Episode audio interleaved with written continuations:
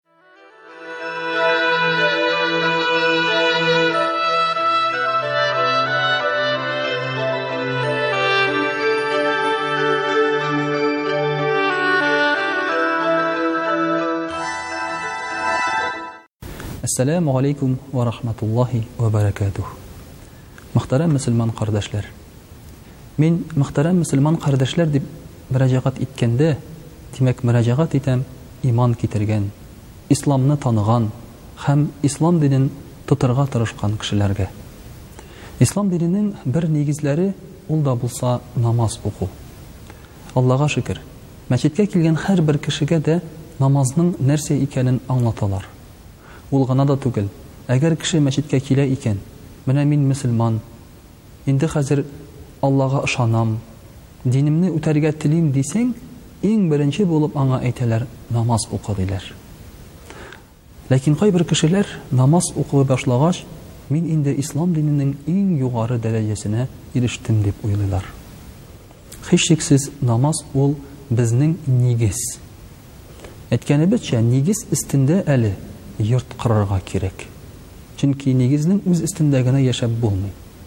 Аллаһу Тәгалә Коръәни Кәримдә әйтә, Әлләзинә юкимуна ссалата вә миммә разакнаһум юнфикун, ди. Без шул кешеләрне яратабыз, ди. Ягъни шул кешеләр дәрәҗәдә, ди. Кемнәр намаз укый һәм без аларны ризыкландырган маллардан башкаларга өлеш чыгаралар, ди. Аллаһы Тәгалә юкка гына бу ике әйберне бәйләми, намаз уку һәм без аларны ризыкландырган малдан өлеш чыгару турында. Чөнки кайвакытта намаз укуы җиңел. Ул синнән ниндидер акча да сорамый, налог та сорамый, Бер вакытыңны багышлыйсың да Аллаһ Тәгаләгә укыйсың. Ләкин әгәр дә синнән килеп сорасалар, менә миңа бу әйбереңне бир әле. Бүлеп бир әле миңа шушы ризыгыңны, шушы малыңны, шушы яраткан әйбереңнең бер өлешен бир әле дисәләр, күңелебезгә кырт керә. Туктале. Нишләп мин бирергә тиеш соң әле? Ничек инде ул? Мин бу кеше эшләмәде, ә мин эшләп таптым. Хезмәт иттем.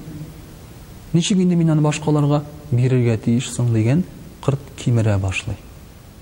Шуңа күрә дә Коръәндә икенче урында да әйтелә, Сез игелеккә ирешә алмыйсыз, үзегез яраткан әйберләрегезне башкаларга бирмичә, ди. Чөнки Аллаһ ризалыгы өчен дип гыйбадәт кылу, Димәк, Аллаһны ярату һәм аны яраткан кебек башка әйберләрне яратмау дигән сүз. Син үзеңнең ниндидер әйберең белән бүлешә алмасаң, сәдака бирә алмадың, кешеләргә ярдәм итә алмадың, димәк, син бу әйберне намазга, дингә караганда күбрәк тә яратасың икән. Аллаһы Тәгалә юкка гына бәйләми. Чөнки Ислам дине гомумән дин, ул бәйле корбан белән. Үзеңне я малыңны син корбан итәсең. Үзеңне корбан итәсең, мәсәлән, вакытыңны, мәсәлән, сүзеңне, игътибарыңны, кем беләндер сөйләшәсең, дәгъват кыласың. Йә булмаса, хәрам ризыкларны читкә куеп, хәләлне аласың, димәк, хәрәмне корбан итәсең. Һәм шул ук вакытта яраткан әйберләреңне дә корбан итә аласың. Чөнки яраткан әйбереңне Аллаһ ризалыгы өчен дип кемгәдер бирү йә булмаса аның белән бүлешү, димәк, синең күңелең чиста һәм синең шушы дөньяга бәйләнешең юк. дигән сүз. Мәсәлән, Пәйгамбәребез саллаллаһу алейхи вә сәлләмнең белән шундый хәл була. Пәйгамбәребез саллаллаһу алейхи вә сәлләм сарыкның бер өлешен ярата торган була, аягының бер арткы өлешен. Һәм шушы өлеше генә аның иендә ит булып тора. Гайшә радиаллаһу анха янына бер фәкыйрь килгәч, ул шушы өлешне итне фәкыйрьгә биреп җибәрә. Һәм пәйгамбәребез саллаллаһу алейһи ва сәлләм кайткач сорый, Минем, ди, ашыйсым килә, теге итне пешереп бирә алмассың микән? ди.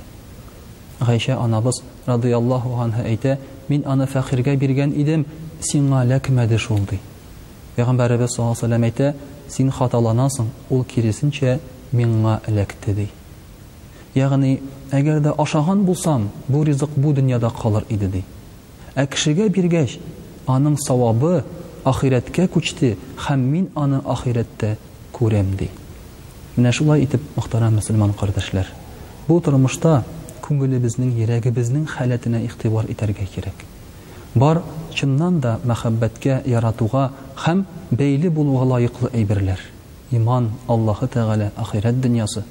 Ә бар безне алдаучы, кешеләр алдында саран, ямьсез, мыкыт итеп күрсәтүче әйберләр. Һәм шушы әйберләрне без максат итеп түгел, ә ысул, чара итеп куллансак, ягъни алар аркылы савап эшләсәк, һичшиксез безнең ахирәтебез дә, дөньябыз да бәхетле булыр иде.